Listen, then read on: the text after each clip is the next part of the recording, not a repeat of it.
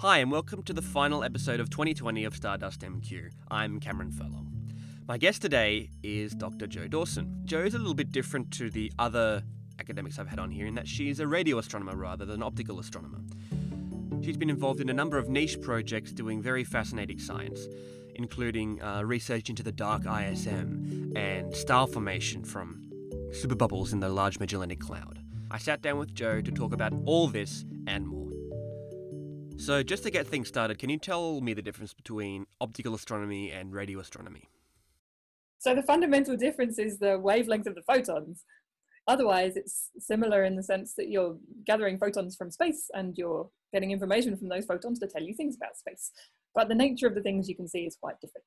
So, in radio astronomy, in many cases, we're seeing the invisible things that you wouldn't see in optical at all. To give you some examples from my own kind of work, radio will tell us about the tenuous gases that are permeating the space between the stars and between galaxies.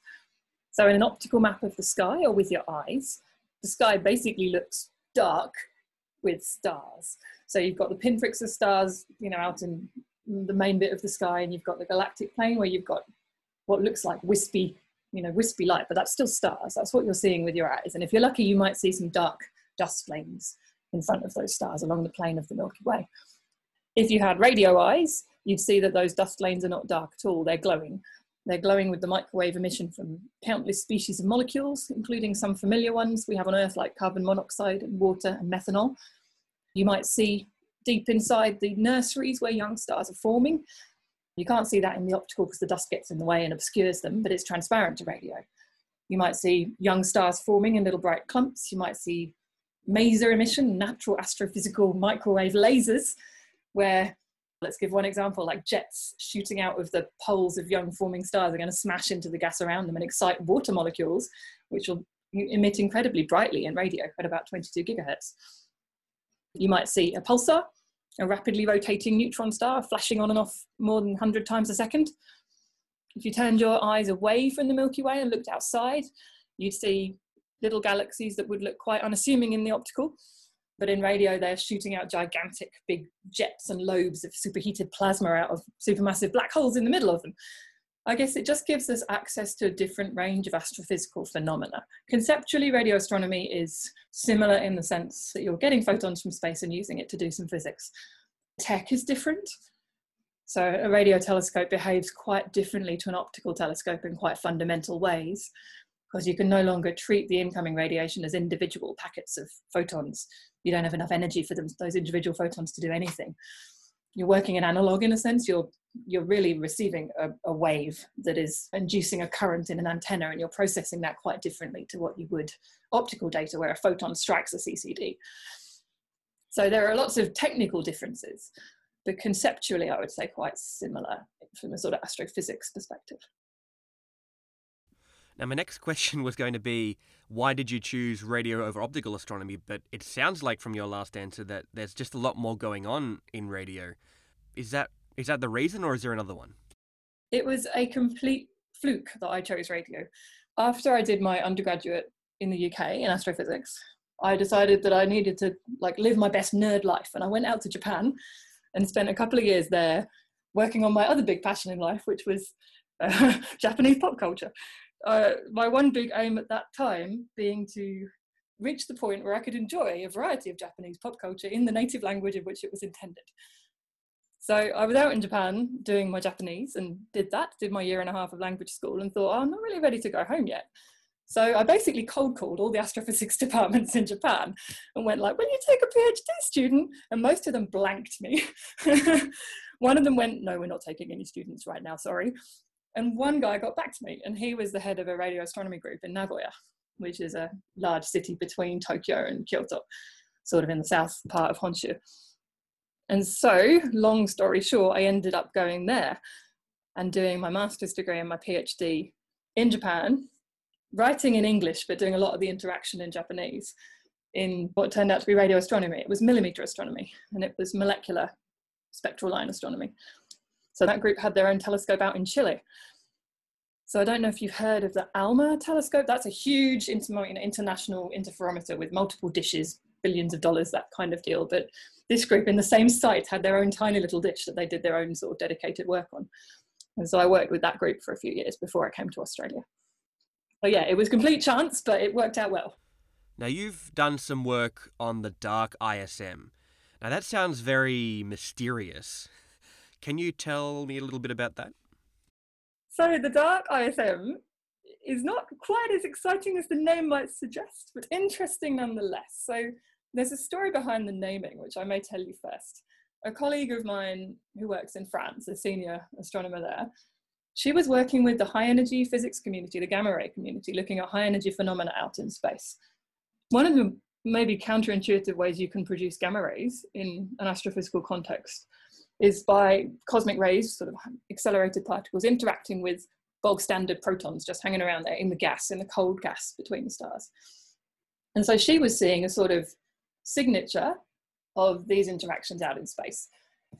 Some of the material that she was seeing there was something that we wouldn't normally have expected to be there and we wouldn't have normally expected to pick up by other tracers. And I'll get to that in a bit more in a minute. But the story goes that she had a lot of trouble getting anybody to take her seriously or to find it interesting. But as soon as you put the word dark in anything, um, everyone gets on board with it. So she, she did that and she named it to the dark interstellar medium. So ISM stands for interstellar medium and published a paper in Science, which is quite a prestigious journal. And that's, that's the story of how that word came into common usage. But to talk about what that is and why it matters, it gets a little bit involved. So you have to start by, I'll start by telling you a little bit about how stars form, which will sound a little bit left field, but it is connected, so bear with me. So the raw material for forming a star is interstellar hydrogen gas. Primordial hydrogen gas will flow into our galaxy from the intergalactic medium. That's going to be the raw fuel for star formation.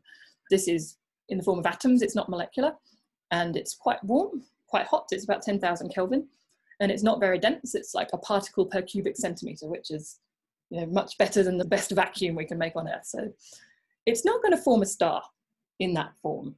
The reason being, in order to form a star, you need to have self gravity dominate over other forces that would tend to oppose that that gas is simply too hot and too rarefied. You know, the atoms are not going to sit still long enough for gravity to do its slow work on them because the thermal motions are just too much. It turns out that over a period of you know many mega years, many millions of years, this gas will gradually start to cool down, undergoing a kind of condensation into much denser little clumps and knots and clouds. Sometime during this process, the hydrogen gas, which was atomic, ends up transforming to a colder molecular form. Now, atomic hydrogen gas, you can see in the radio. It has a transition at 21 centimeters and the whole sky is lit up with it. Once you turn it into a molecule, you can't observe it directly anymore in the kind of conditions in which it exists. Because the temperature out there in the interstellar medium is pretty cold by that point. We started off 10,000 K, now we're talking like 50K, 10K, I mean, close to absolute zero and there's no energy levels in molecular hydrogen that you can even excite to get it to emit a photon to you. So it's, it's dark, it's invisible. Now we've got around that historically by using tracer molecules. So these are things like carbon monoxide is the classic one. It exists in one part in 10,000 out there with the hydrogen and it's quite bright in microwave. So we tended to say, well, where there's carbon monoxide, there must be hydrogen. So let's just look at the carbon monoxide, all good. It turns out it's not all good. You miss quite a large fraction of the material that's out there when you do that kind of technique.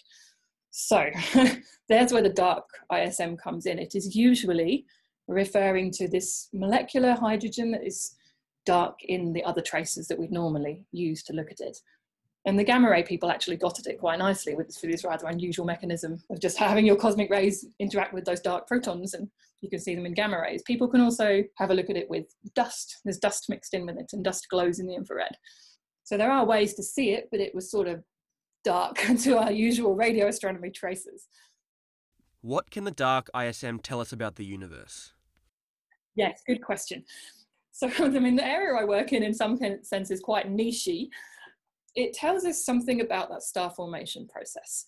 We understand, you know, in the big picture sense, how it all works. We don't understand a lot of the details. We don't understand really how the gas undergoes this condensation and cooling. We understand some of it, but not all of it. Part of understanding that is being able to track the interstellar gas through all of these phases from this primordial warm hydrogen through to the cold hydrogen, through to the really dense molecule rich hydrogen, through to the stars.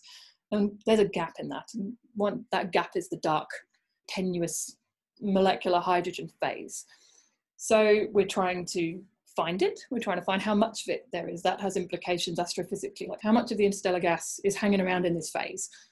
How much does this phase of gas really participate in star formation? Will this gas go on to all form stars or will it just kind of hang around there in the outskirts of clouds not doing much? We care about getting this budget, this sort of mass budget right, because it impacts on our understanding of star formation in general. It impacts on our understanding of being able to observe a system and understand how much of it is going to form stars, like externally. So it's about filling in some gaps, I would say. I mean, I have a personal interest in the chemistry of it. I just would kind of like to know what's going on there in terms of some of the molecular species that we have, how they got formed, how they're excited, what that says about the temperature. We don't know how hot this stuff is. We don't know whether it's quite warm, like it, you know, moderately warm, or whether it's super cold. And all these again have implications for how it's going to evolve and its propensity to form a new star. You've also done some research on star formation as a result of superbubbles caused by supernova in the Large Magellanic Cloud. Can you tell me a bit about that? Yeah, so that stuff. So the LMC is the Large Magellanic Cloud, which is one of our nearest satellite galaxies. That work was kind of the last gasp of my PhD in a sense. It came a couple of years after, but it was a follow on from the work I was doing during that. So there's probably a few things that need explaining for it to make sense. So the question that I set out to answer when I started my PhD was if you set off a bunch of supernovae at once, relatively speaking, astrophysically, so within a period of a couple of million years, which does happen because the stars form in clusters and evolve simultaneously. So if you set off a bunch of supernovae, 10, 20, 100, they'll blow a huge bubble in the surrounding gas. They'll blow a bubble that will expand outwards, and as it expands, it will compress the sort of quiescent gas around it. The question I set out to answer is if that happens, does that have a positive effect on the ability of the gas to collapse and form stars, or does it have a negative effect, or can we not really say? It may be counterintuitive because I imagine that when most people think about a supernova, they think it's extremely hot, extremely destructive, and extremely energetic, which it is, all during its earlier phases of evolution, at least. If you have gas hanging around in the immediate vicinity of a supernova, it's going to be evaporated you know, well, ionized, turned into a plasma, heated up, superheated. And as we discussed before, you won't form a star out of that. I may have not described that a molecular cloud is the place where you form a star. So I was talking about this sequence from, you know, through from atomic to molecular and stars. It's that. So, you know, the reasoning goes is if you can turn the gas molecular, well, you've got one step closer to star formation. So why would something that is such a hot energetic event help you cool down your gas? Well, the answer to that lies in the compression. So a supernova is going to drive a shock wave, and that shock wave will propagate for hundreds of light years if there's multiple supernovae. But it'll have cooled down quite a lot by the time it's propagated that far out. And so what you then have is a sort of warm bubble surrounded by a shell of compressed gas. And in the interstellar medium, if you make something denser, it really helps it cool down. The reason behind that is that cooling in the interstellar gas is most typically a transfer of thermal energy, so random particle motions, into photons. If you bring the gas particles closer together by increasing the density, then you increase the collisions, which means you increase the chance of exciting some kind of bound-bound transition, which can then decay radiatively, giving you a photon that escapes. So that's a transfer of energy out of the gas. So if you're shocking something in a supernova shock front, you can compress it quite a lot, make it a lot denser, make the cooling happen a lot faster. So you can, in principle, trigger the formation of new cold, dense gas. Whether that happens, well, it clearly happens on a kind of, well, and on an individual basis. You can look at some clouds and go, well, that really looks like it was squished up in the shell of something. To get at it quantitatively is a lot harder because the questions you really want to ask in terms of understanding the astrophysics of the impact of these things on a galaxy, for example, is well, does the fact that I've blown this super bubble in the interstellar medium mean that ultimately I get more molecular clouds than I would have got otherwise? Or do I get less? Or is there no significant change? Because the medium's evolving on its own anyway. It's cooling on its own, it's forming gas clouds on its own, it's forming stars on its own. If I chuck a supernova into it, it's going to wipe out some of that right close to it. And then it may generate some more further out. And it's really hard to try and put a number to that because you only get one snapshot in time when you're looking at something observationally. yeah, the work I did on the LMC was trying to look at this entire galaxy, which is face on. I could see where there were bubbles that had been blown. I could track them and catalog them. And I tried to do a kind of comparison between the total fraction of molecular material in places where I saw a bubble versus places where I didn't. And I tried to analyze it that way. The punchline was do super bubbles create more molecular gas than would otherwise have been there? What's their influence on the galaxy as a whole? And the answer was, eh, probably a small one. so it was a huge amount of work for a very incremental answer, which I guess is a lot of what science is about. You've been involved in a number of projects. Are the ones we've talked about today uh, your favourites, or do you have another one that you've particularly enjoyed? Actually, I'm going to freak one of my students now because the, the project I was working on, I'm working on still with um, Anita Petzler, who's one of my PhD students, and Mark Wardle. It's been a lot of fun. It's a good combination. it's been the most fun science I've worked on just because the people kind of bounce off each other in a nice way. Mark Mark brings in really good theory and a very, very firm grasp of physics on all kinds of different levels. I have a lot of observational experience, a lot of experience in this one particular bit of science, which I'll get to. And Anita is great. She's brought in some new statistical stuff that we really hadn't thought about before. And she's brought in just, you know, the time and the dedication that a PhD student does. And what we were looking at is Again, it's really nichey.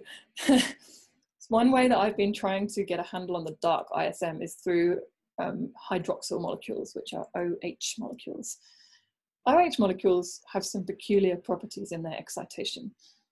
And there was a peculiar spectral signature in some of the lines that OH emits in the radio that had been noticed as far back as the 60s. You know, we actually, she, Anita went through the literature. This was sort of off her own back. And she catalogue, you know, she wrote down a list of every time someone had noticed that looks a bit funny and has sort of just made a note of, I wonder what that is and moved on. And so what she did is realize what that was. And she managed to relate this particular kind of spectral profile and excitation pattern to the influence of young stars expanding into their surroundings. So a nice link to my past work that I didn't necessarily expect, causing a particular kind of radiative excitation close to the stars versus a collisional excitation in a slightly different place in a shock we combined it with Mark. Turns out Mark had written one of the world's only models to model OH excitation back, you know, 20 years ago. So it all came together beautifully.